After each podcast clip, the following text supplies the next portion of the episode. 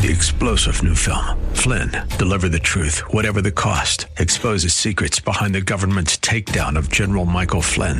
Flynn knew what the intel world had been up to. He ordered the first audit of the use of contractors. This set off alarm bells. He told the truth. He was the most dangerous person for Donald Trump to hire. They had to get rid of Flynn. Flynn, deliver the truth, whatever the cost. Available now. Watch it today. Go to salemnow.com. Salemnow.com. This is the Word to Stand On for Life with Pastor Ron Arbaugh. The word is sharper than any two-edged sword. And it cuts deep into my heart. The Word to Stand On for Life is a radio ministry of Calvary Chapel in San Antonio. A live call in show here to help you answer your questions about the Bible and how to apply the Word to your daily life. For more information on Calvary Chapel, visit our website, calvarysa.com. Get your Bible questions ready and call in now to 210 340 9585. It's The Word to Stand On for Life with Pastor Ron Arbaugh.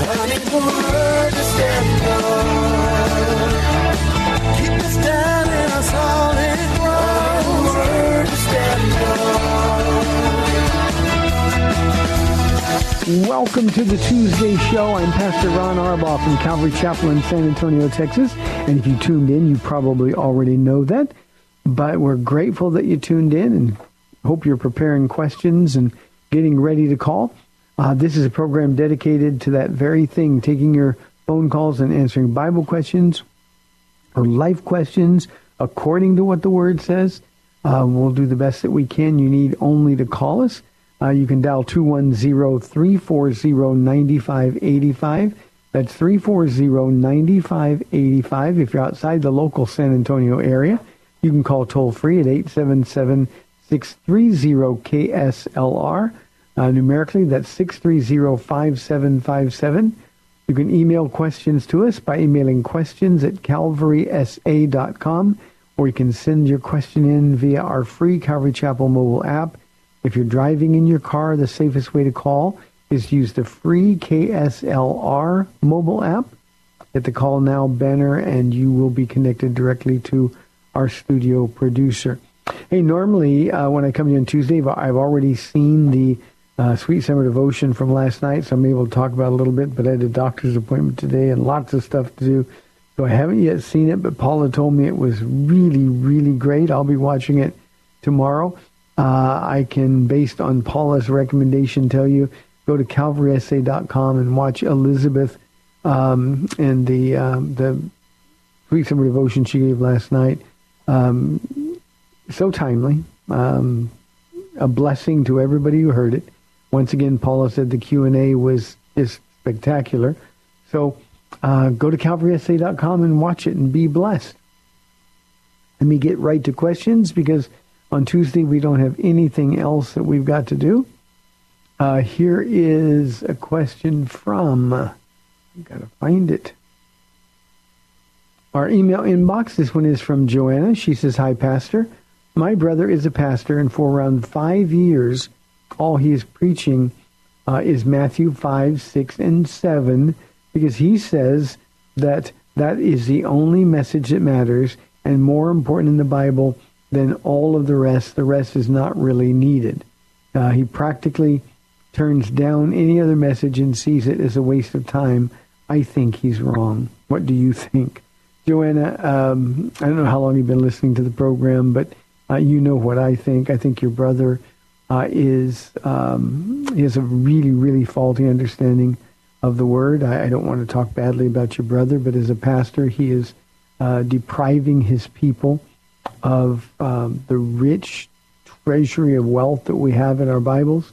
Let me also say that that uh, he's also depriving himself of the intimacy, intimacy that's produced when somebody really digs in and understands the word. And see, there's just a, a flawed understanding from the very beginning, Joanna, because uh, every word in the Bible is just as valuable and as important as any other word. They were all written by the Holy Spirit. He pushed the pens of men so that human authors, we understand their role. Sometimes it's harder to understand the role of the Holy Spirit, but Paul says all scripture is God breathed, which is literally God the Holy Spirit pushing the pens of men. And so everything that we have carries equal weight. Now it's true that sometimes, Joanna, Jesus especially repeats himself. He repeats himself often. There are times when he will say in the King James, Verily, verily, I say unto you. Uh, some translations say, Truly, truly. The idea there is he's calling attention to it. This is important. And, and there is a hermeneutic principle that says repetition matters a great deal. But the idea that something appears in the Bible makes it the very word of Almighty God.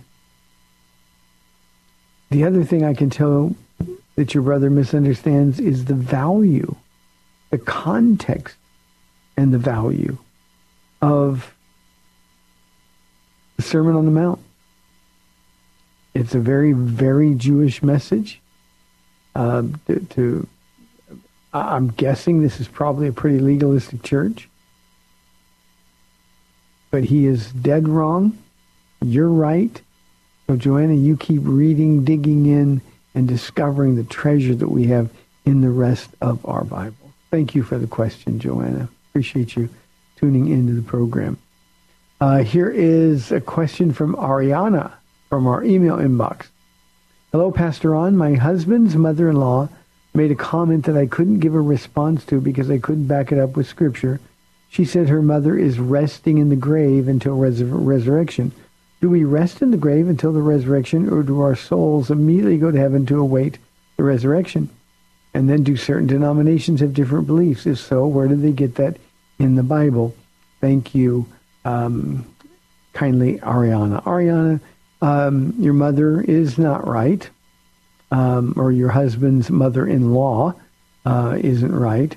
Uh, Second Corinthians chapter 5, verses 6, therefore we are always confident and know that as long as we are at home in the body, we're away from the Lord. But to be present with the Lord, or to be, I'm sorry, to be absent from the body is to be present with the Lord. So there's, there's no delay in us going in the presence of Jesus. Now, there are denominations, sometimes uh, they are very legalistic denominations. Uh, there are some cults that believe in soul sleep. And, uh, you know, we get this in, all the time people say, well, at least he's at rest now, or there's no more suffering now.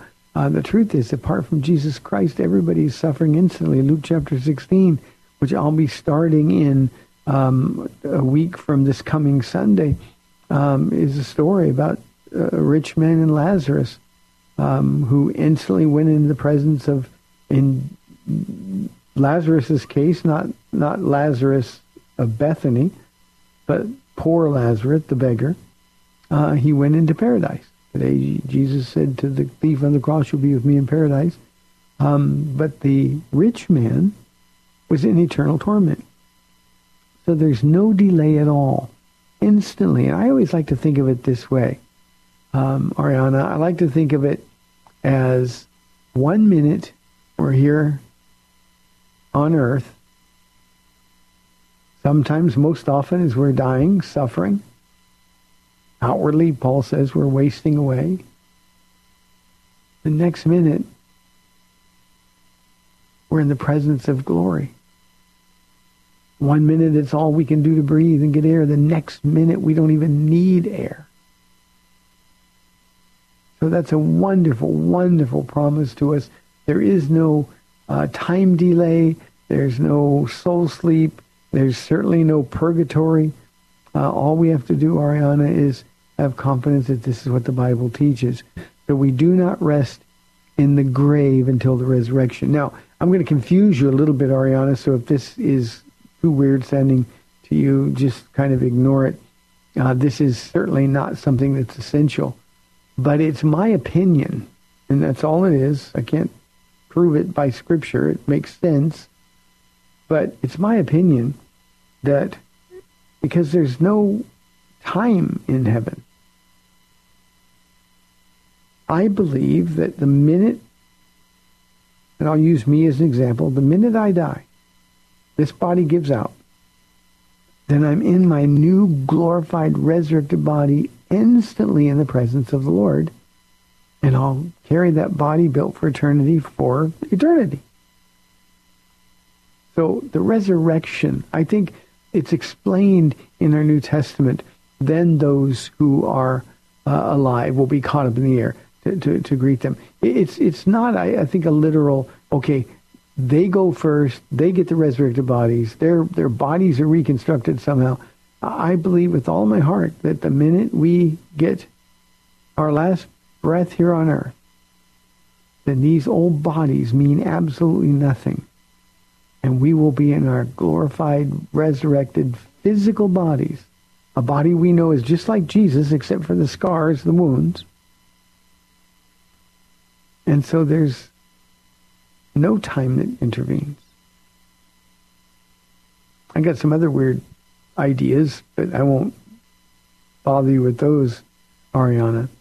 Uh, but uh, no, our souls and I think our bodies immediately are in heaven in the presence of the Lord. Good question. Thank you very, very much. 340-9585. Let's go to Floresville and talk with Margaret. Margaret, thanks for calling. You're on the air. Hi, Pastor Ron. Thank you for taking my call. I have a quick question. I've heard you mention the Thomas Chain Reference Bible, the 1984 version. I've seen some listed from 1983. Is that the same version? Uh, no, Thompson Chain Reference. Um, the the Thompson NIV. Chain Reference. Yeah, the, the, that Bible uh, certainly goes back before 1984. But the NIV, um, certainly the, the, the, the, book was published in 1984. So uh, it might have had a publishing date late in 1983. But if you'll look very closely at the top, it'll say um, the, the, text being used is the uh, 1984 version of the NIV. If it's 1983, uh, that's something I've never even heard of before, Margaret. Okay, I'm seeing it on eBay because it's you can't find them anywhere else. Yeah, so, I would I, guess that that's a typo. It's I'm saying you're probably looking at a 1984 um, Thompson Chain Reference NIV, and that would be great. Um, uh, I think it's certainly worth a, a gamble. Uh, but uh, boy, the Thompson Chain Reference is my favorite Bible of all time. Okay, well then that I will. Since you said it's worth taking a chance on, I definitely will. And I also wanted to thank you for all of the media and all of the the Bible studies and the verse by verse on your uh, app. I have told so many people about it, and I have used it in just day to day life. You've answered so many questions, so that when people say or talk to me about something, I feel confident that the answer that I give them is of God, and so oh. it just has really helped me a lot. So.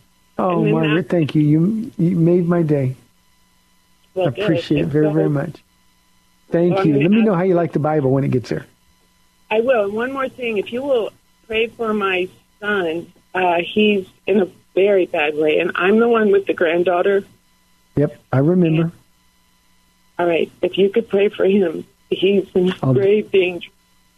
Okay, I'll do it, Margaret. Thank you. Oh, got Lord will help me always remember those prayers. You know, uh, let me let me just say something uh, in in response to Margaret uh, thanking me for the content on our website. There's a lot of stuff there, and and uh, I'm amazed. I'm I'm really amazed. Uh, I remember a few years ago, and I don't know how many years ago. I lose track of time when you get to be old. That just happens. But um, I, I remember um, one of the guys coming saying, you know what, we, we ought to put your notes on, on our website, put them online. And I said, because I've got all my notes, I've got my commentaries that I've written myself um, for, for nearly now all the books in the Bible. And, and I said, who in the world would want my notes? To me, it was the strangest, most foreign idea ever. And I just said, no, nobody would want my notes. And he actually said, you know, we get asked by people from time to time, we put them on there and the amount of of play they get is unbelievable to me. It's just unbelievable. And I always sort of laugh at the Lord. You know, I've gone through my times over the years of complaining, Jesus, we don't have a big enough building. Everybody has a building. We don't have a building and we need more space and you know, we can't grow, we can't do this and it's just Jesus kind of figuratively slaps me and says, "Oh, stop whining, you're doing fine." But you know, he, he's he's kept us. We've planted uh, this year. We're planning two more churches, so it should be 31 churches that have come out of our church. Uh, not only that, uh, the amount of online activity that we get, the number of, of live stream and then uh, subsequent views of our Bible studies, it's just unbelievable. It's going all over the world, and God can do it in a little tiny building in a strip mall in Universal City, Texas. So um, I had to really be pushed and prodded to put that stuff on there because I just thought, you know, that's arrogant to think anybody wants my notes. Um, and and yet God has really blessed people for them. So thank you, Margaret. I appreciate it very, very much, and thank you for your call. Thompson Rain, Chain, Margaret, I hope you're listening. Thompson Chain Reference Bible, New International Version, hardcover, September 1st, 1983, B.B. Kirkbride and Company. Uh, uh, so, so that's going to be uh, uh, an 84 version of the NIV. So uh, it's called the Kirkbride Bible Company, uh, and you will you'll be blessed. So, good decision. 340-9585 for your live calls and questions. Here is a question from, let me see where we are, Meredith. Um, Pastor Ron, what is the role of the church in terms of having church covenants for discipline? Does your church require members to sign a covenant? Meredith, let me ask the, answer the second part first. That's easy. Um, uh, we don't have membership. We sort of claim anybody that shows up more than once is a member, uh, a, a, part of the body. Uh, but we don't have any kind of binding agreements. I mean, that's not our responsibility. That is absolute legalistic nonsense. Now, I know there's pastors listening to this saying, oh, no, it's important to have membership. Um, uh, you can't find it in the Bible. And somebody wrote me a nasty email uh, not long ago when we had a question about membership and said, yes, it is in Corinthians where it talks about the body and the hand and the eye and everybody fitting. That's not what it's even comparable to the way we view church membership. The only church that's important you're a member of is the Church of Jesus Christ, the Church Universal. So if he's taking you, why wouldn't I? So we, we don't even have membership. We don't have people come and say, do I have to go through classes? Do I have to sign anything? The answer is never, ever, ever. Just come. Just get fed. Just participate in the body and grow in your faith.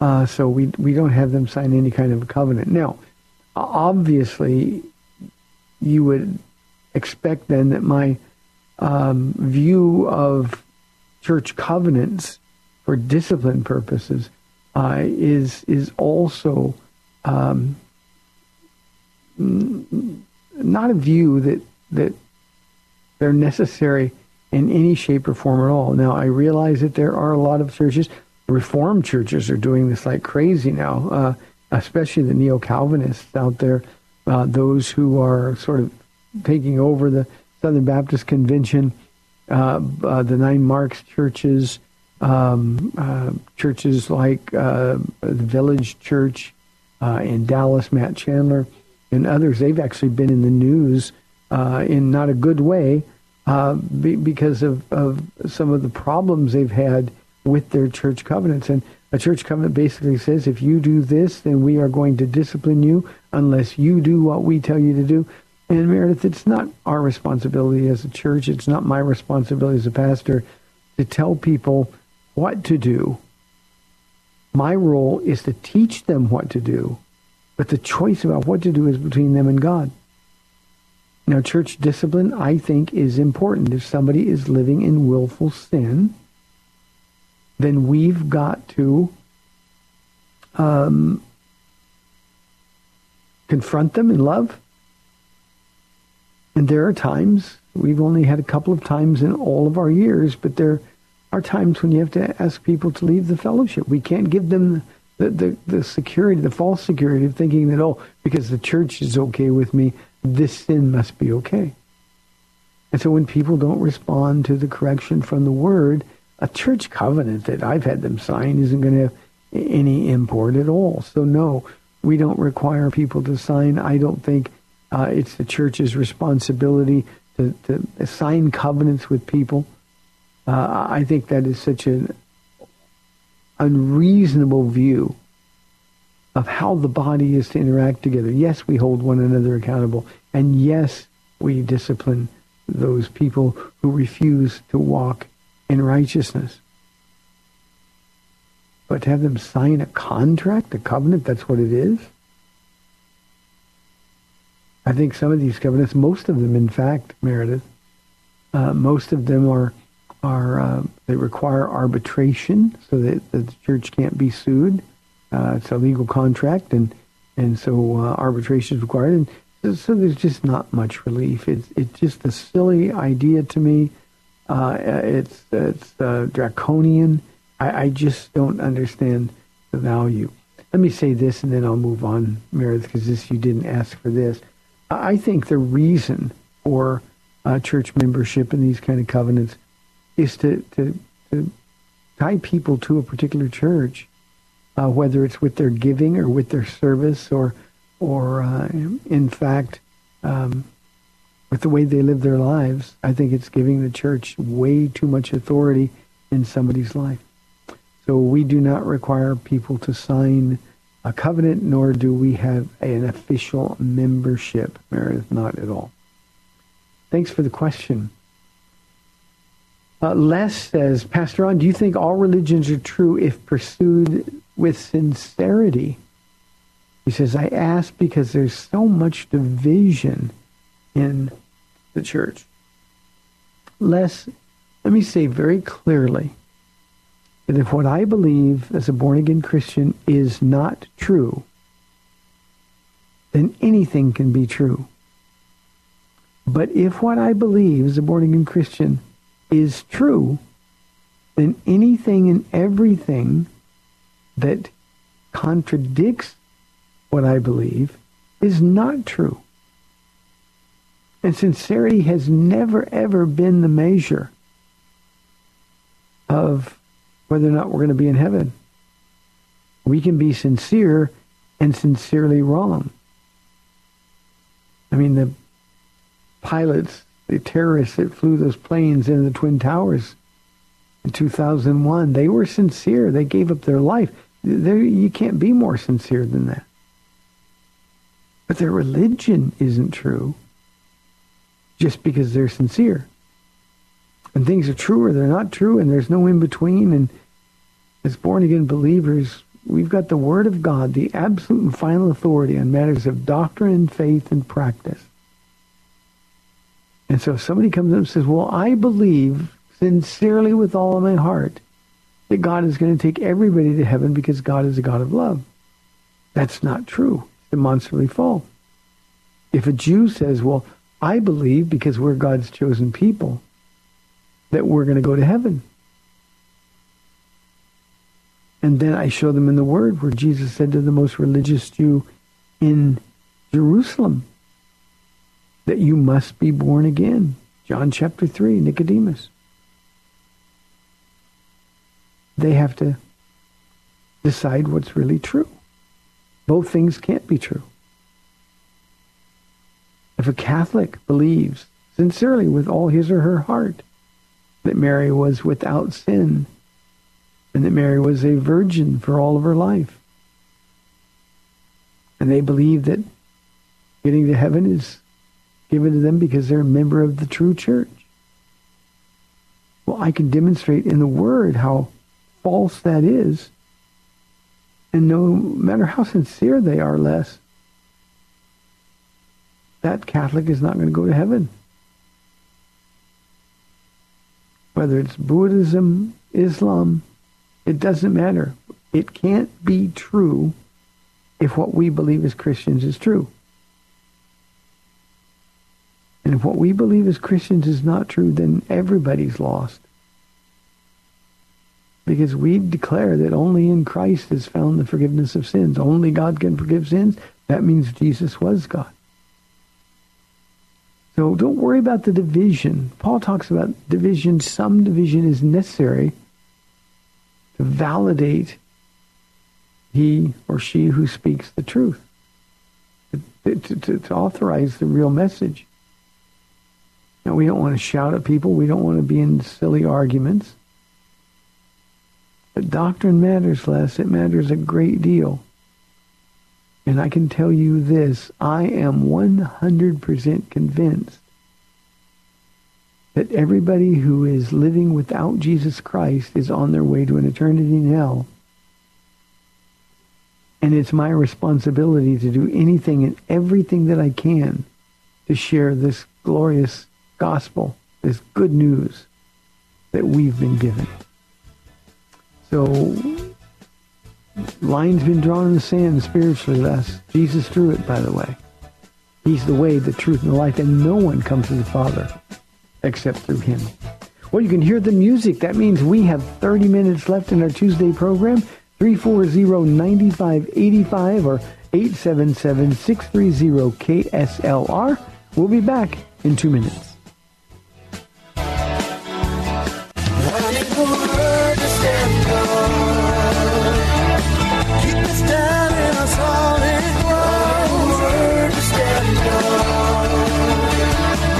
Welcome back to the Word to Stand On for Life. We're taking your calls at 340-9585 or toll free 877-630 KSLR. Now, here's Pastor Ron Arbaugh. Welcome back to the show. We have 30 minutes left. We love your live calls and questions. Here's our first question for this half from Reggie. Pastor Ron, do you believe the bread and the wine become literal in the sense that they are the body and the blood of Jesus. Reggie, I do not. I very, very, very, very, very strongly do not. Um, I, I, I, loathe tradition uh, when it's not based in Scripture. And um, those Christians, those churches or denominations that believe that there's something magical that happens, that the body um, the, wafer is the body, becomes the body. Uh, there's divergent views on whether it is or becomes, uh, and that the wine is is is really the blood of Jesus. Um, but all of those beliefs are based in nothing but tradition, the tradition of men. There's nothing in the Bible that even comes close to suggesting. Now, when Jesus was in the upper room with his disciples, and um, we've got time now that elapses between the, the bread and the and the cup later. Um, at this dinner, we call it the Last Supper. Uh, Jesus picks up the bread, he breaks it, and he says, "Take and eat. This is my body." Now imagine Jesus breaking it in two pieces, sending one to his right and one to his left, from everybody as they would um, have the bread come to them, they'd tear off a little piece and pass it to the next person. Um, Jesus was still in his body when he said that. It's impossible for him to admit that this is my body as they took it. Now, if they couldn't take it as literal, what makes us think that it can be taken literally? Jesus was in effect, Reggie, saying, this is my body. It's going to be broken for you. Fulfillment of the suffering servant passages in in notably Isaiah. Um, so it, it it's not literally cannot literally be, nor was it ever intended to be. Jesus said, uh, "As often as you do this, remember, do this in remembrance." That's a memorial service. That's all it is. So it is not the body nor the blood of Jesus. It is symbolic of both. And the objection for people who are literalists and say, well, it is the body, it is the blood, or it becomes the body, it becomes the blood, is, well, then communion doesn't matter. Yes, it matters a great deal. Jesus said to do it. The disciples uh, who, who became apostles practice it in the book of Acts. It is also taught on in the epistles. That's how we determine what a sacrament is. We only have two of them in, in the New Testament church, baptism and communion. And that's how we establish those things that become practices. And for anybody to say, well, if it's not really his body, then it doesn't mean as much, doesn't understand the depth of what God has done for them. It almost makes me cry, Reggie. I'm sorry. Um, to feel like you need to get a goosebump to take the cup or the cracker or the wafer. And the only way we can do it is to imagine that they're real. It's his body. We have such intimacy with God. Christ in us, the hope of glory. We don't need to manufacture emotions. And anything, again, traditions that agree with the Word of God, there's nothing wrong with tradition. But traditions that are outside the authority of the Word of God actually do harm. I actually know Christians who, and the people I know are Lutherans, who believe that they don't have to really do anything to serve God because Jesus paid it all. And their security is the fact that they partake of the literal body and the literal blood of Jesus at a close communion every week. Yes, Jesus is with me. We do the communion every week, and they do. So, Reggie, these are memorials to Jesus, symbolizing what he's done. 340-9585. Let's go to the phones and talk with James from Seguin. James, thanks for calling. You're on the air. Yeah, hi, Pastor Paul. Um, I'm doing plumbing underneath the house, so my hands are kind of dirty. I really didn't want to look it up specifically, but um, listening to some of the conversation uh, that's going on, um, I was just curious. I'm thinking about Romans 14:1, and kind of the the way that I think I always understood that it was saying that we needed to be patient with some of our fellow Christians, recognizing where their maturity levels may or may not be, uh, and not really to dispute over some things. Um, in reference to that, what, are some of the things that you would hold stronger to, uh, and what sort of things would you be less inclined uh, uh, to make a deeper discussion of. Uh, I'm thinking of things like uh, that Jesus Christ is the Son of God, that he uh, that he lived, he died, and he rose again. I mean, those are some things that we really have to hold strong to. Um, mm-hmm. But what are some others that you might think of right off the top of your head? Okay. And thanks. by the way, I'm under James, the house, so I'll just listen to it on the radio. Thank you, James. You're a hard worker. Paula looks at people who work really hard, and um, you know, she says if somebody's really dirty, boy, that guy worked hard today, or that guy had fun today, kind of thing.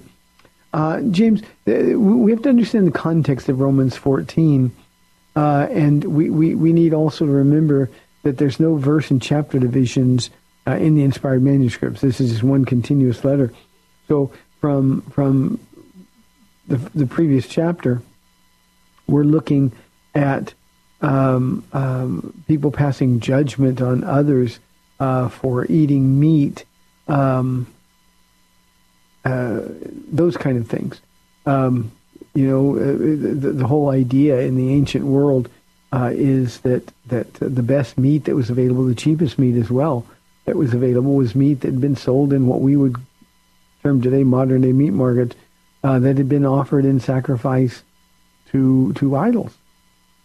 And so um, the, the, the whole idea there is, you know, let's make important things important. Now, when verse one of chapter fourteen uh, identifies undisputable matters, I want to be really clear on this, um, James. Th- there's there's absolute essentials of our historic Christian faith um, the, the divinity of, of Jesus, the sinlessness of Jesus, the virgin birth of Jesus, um, the, the, the revelation of God, one God in three persons. Um, those are essentials. Those are not disputable matters. But this whole part of Romans is about those things that are not uh, essential doctrines. Um, the, we might say today the gift of tongues. Somebody can say, "Well, I believe in tongues." Somebody says, "I don't believe in." Well, don't argue about it. Don't pass judgment on somebody. Um, uh, a lot of people are told in churches if they're not, if they're not, if they don't speak in tongues, they're not filled with the Spirit. That's passing judgment on a disputable matter, and it's also wrong.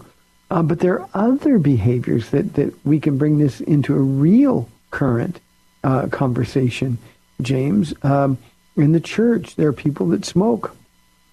And, you know, when, when we came to Texas, uh, we were shocked to see people smoking uh, in a church parking lot or smoking on their way to church. Now, we didn't judge them. We know that it's not a sin. But there are people say that if you smoke cigarettes, then then uh, uh, you you can't be a real Christian. Drinking is the same way. Uh, somebody has a, an occasional beer. There are Christians that will point a finger at them and, and say, "Oh no, you're uh, you, you, know you you must not really be saved." Uh, eating meat. There are people that insist Jesus would be a vegetarian, so we have to be vegetarians. Those are disputable matters. And what he's saying is don't argue over those kinds of things. Uh, in in uh, uh, the, the, South, the, the, Southern Baptist Church for years, uh, the idea of Christians dancing was anathema, and so that would be the kind of practical behavior that Paul is dealing with in Romans chapter 13 and 14.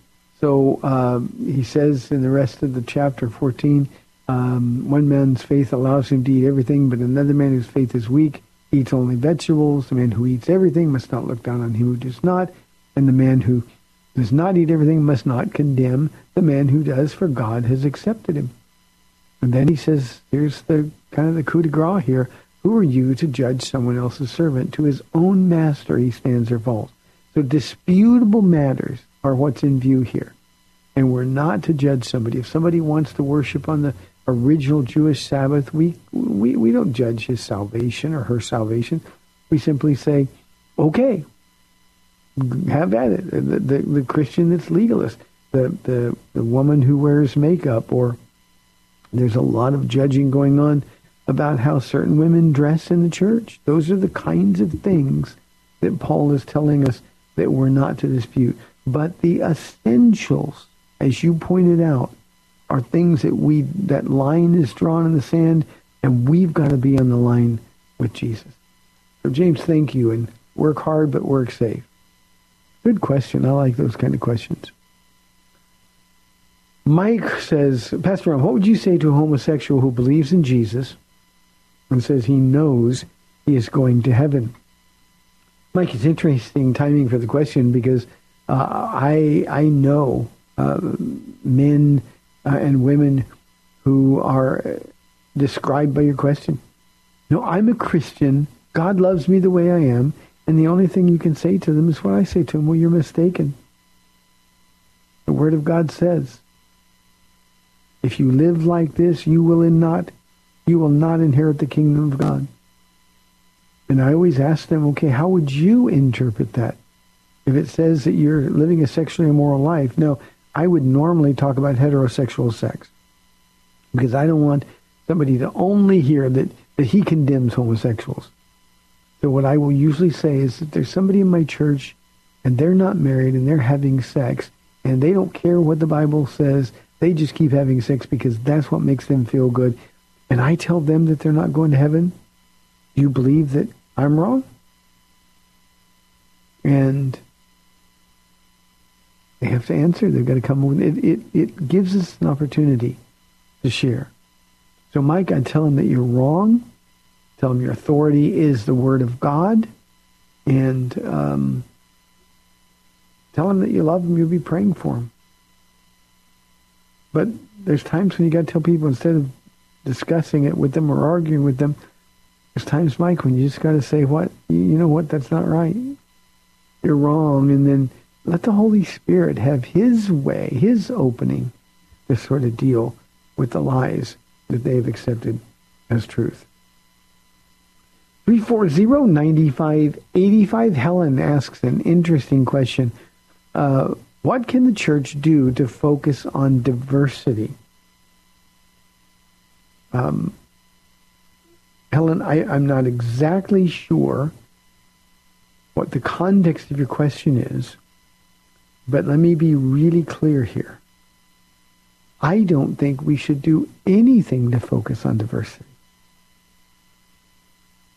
Bible says that God adds daily to the church such as those who are being saved. Paula and I were just having this discussion, not about this question, but we're, we're having this discussion a couple of days ago. And um, uh, I said to her, do you remember when we'd look around at our church and we'd see um, not too many older people, but we'd see some younger people. Uh, we'd see a lot of Hispanics because of the city we live in. We'd see a lot of white people and because of the military, we'd see some Asians. But remember our hearts, how, how broken our hearts were because we didn't see um, African Americans. And, and because so many historically black churches are such false teaching churches, my heart was just ripped open because uh, I felt there was a, a whole segment of our culture that was getting ripped off and and we kind of giggled to, to one another because now it's just not true. Our church has such diversity, and we've never thought one minute about how can we be more diverse. So here's what we do: we open the Bible, we teach it, God blesses it, and then He brings people that He can trust us with. Helen, that's really important. I feel like every person that walks into this church is God saying, here, Ron, I can trust you with him or I can trust you with her. And he knows I'm going to teach the truth. He knows that, that I'm going to be diligent and study. And he can trust me. He knows that they're going to be loved.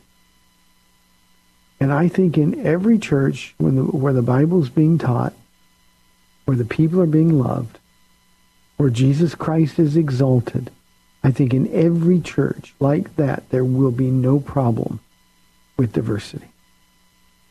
Our church, Helen, is uh, you. I used to say it's a perfect picture of our city. Now it's it's a little bit different. We we we're still probably sixty percent Hispanic, um, but um, African American um, population of our church is probably now twenty percent, um, maybe a little bit more than that. Um, obviously, we have a a, a large uh, Anglo community in our church. Uh, but we also have a, a, a big Asian representation in our church. And you look around, except for we have more blacks as a percent than our city does, except for that, we look just like the city. It's also true, Helen, that as our church has aged, the people like me who are now old, we've grown old together and they've stayed here. Well, the younger people keep coming in. So our church, in terms of diversity of age, um, we've got uh, baby boomers like me, and we've got millennials, um, and everybody in between. Um, and and we we've got people from um, wealthy backgrounds. We've got people uh, who are dirt poor, like me. And so it's just one of those things Helen, that, that I don't think the church has to do anything. If we really trust and believe in the Word of God, we open our Bibles, we teach it, we prepare or equip our people for the work of ministry. Remember, the large part of that work is evangelism. We equip them to, to know how to use their gifts. Then the people in this church are going to go out and bring others some just like them, some different, but they're going to bring others and they're going to share Jesus. And that's when the body is really dynamic. In our years here, Helen, and we've been here, this is 24, we've started our 25th year. We have not spent one dime, nor have we spent one minute in a meeting trying to figure out how to make our church grow or how to appeal to different groups or attract people with more money. We haven't, we've never had even a minute's discussion about those things. Because as we do our part, God does his part, and his part is to add daily to the church, such as are being saved. I just thought, you know, we're going to have a baptism August the 4th. Is that the right? Thank you. August the 4th. And uh, it's a great time. We always have hundreds and hundreds of people out there. Um, I, I honestly uh, don't know how many people are getting baptized, but seems like I'm in the water for a couple hours every year. Uh, but August the 4th, after our third service, usually we get started eating about 4 o'clock. Uh, it's in Spring Branch out 281. Uh, we'll be giving more information as we get a little bit closer to the date. But if you haven't been baptized and you would like to publicly profess your faith in Jesus Christ, uh, come on out and join us. Don't worry about being a stranger. You'll only be a stranger for a moment. There's food that will be there in a plenty for you. So um, come and join us. We'd love to have you. Uh, again, more information will be forthcoming as we get a little bit closer to the gate, or to the date, I'm sorry. Anonymous writes, is having same-sex attraction a sin? Um, no, Anonymous, it's not. Now I, I realize it's a burden. But having same-sex attraction is not a sin.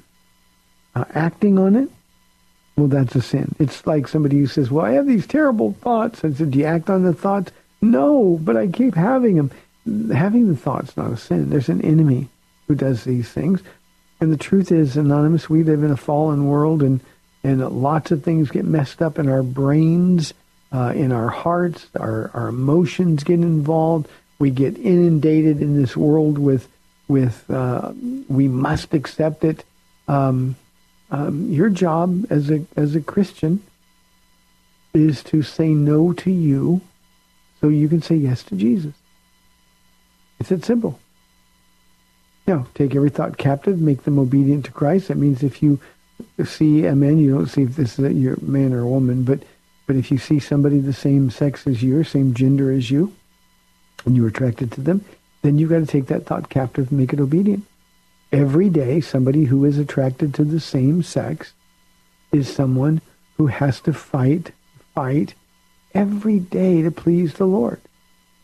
And you do that simply by saying, Jesus, my flesh wants to do this, but the real me, the spirit in me, wants to please you. And it comes down many times, Anonymous, to a simple choice. Do I value flesh or do I value eternity more? Satisfying the flesh, if that's what I value more than anything else, I'm going to give in. If being with Jesus is what I value, then I'm going to do this to please him. And whether it's same-sex or heterosexual sex. Unless you're married, we are commanded to be celibate. And we simply don't take that, not a suggestion, it's a command. We don't take that command seriously enough. And sexual sin is very selfish. We do it for us. We deprive the person that we're having sex with. We defile them as well as defiling our own bodies. And we've just got a decision to make. Are we going to please God or are we going to please us? And that one question is true no matter what your temptations are, no matter what your sin is involved in. Every day we have a decision to make. Who am I living for today? Am I living for me or living for Jesus? Every one of us, Anonymous, who calls Jesus Lord has already made that commitment. I'm living for you today, Jesus. And when we decide we're going to live for us instead, well, that's when the Holy Spirit goes to work. So the attraction itself is not a sin. Acting on it is. Be active in a church. Surround yourself with people. We have uh, a, a, a large number of people in our church who, before being saved, have come out of homosexual lifestyles. You know, God doesn't, coming to Jesus doesn't mean he's going to just automatically change your attraction.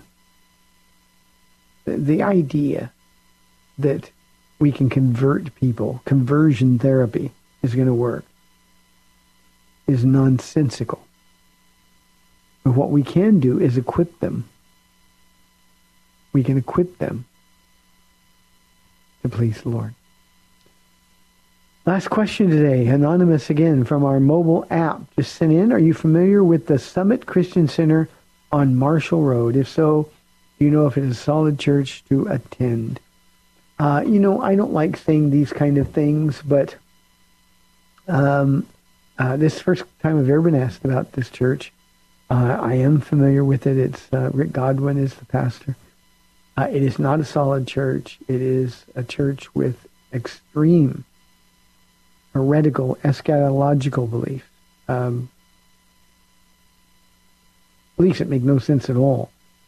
Uh, but but the biggest problem with it is its foundation is prosperity and faith and shouting at demons and it's just a crazy charismatic church and I can't recommend it at all. Um, I can say this: I wish I had their building. It is magnificent. I actually went over and looked at it when they were building it.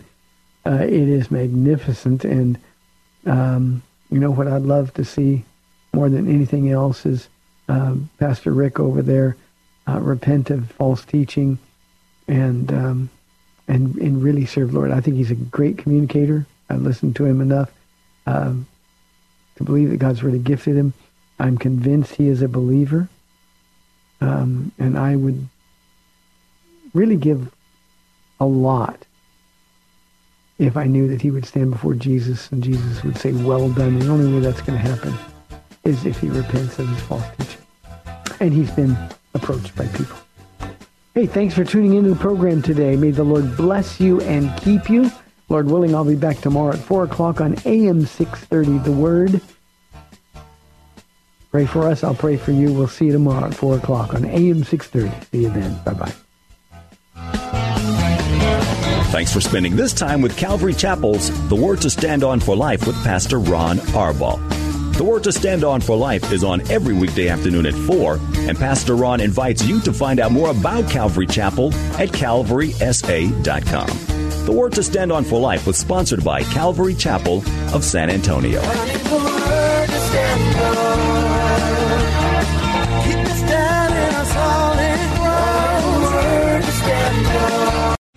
Three star general Michael J. Flynn, head of the Pentagon Intelligence Agency, knew all the government's dirty secrets. He was one of the most respected generals in the military. Flynn knew what the intel world had been up to. He understood its funding. He ordered the first audit of the use of contractors. This set off alarm bells. The explosive new documentary, Flynn, Deliver the Truth, Whatever the Cost, and covers the facts behind this scandal. Flynn told the truth. He was the most dangerous person for Donald Trump to hire. I find out the worst enemy that I'm going to face in my life is right here in America. They took my assessment and they wanted me to change it. And I was like, I'm not changing it. They had to get rid of Flynn. With in depth interviews, archival footage, and never before seen personal records of the man behind the headlines. I just felt like I was drowning. Flynn, deliver the truth, whatever the cost. Available now. Watch it today. Go to salemnow.com. Salemnow.com.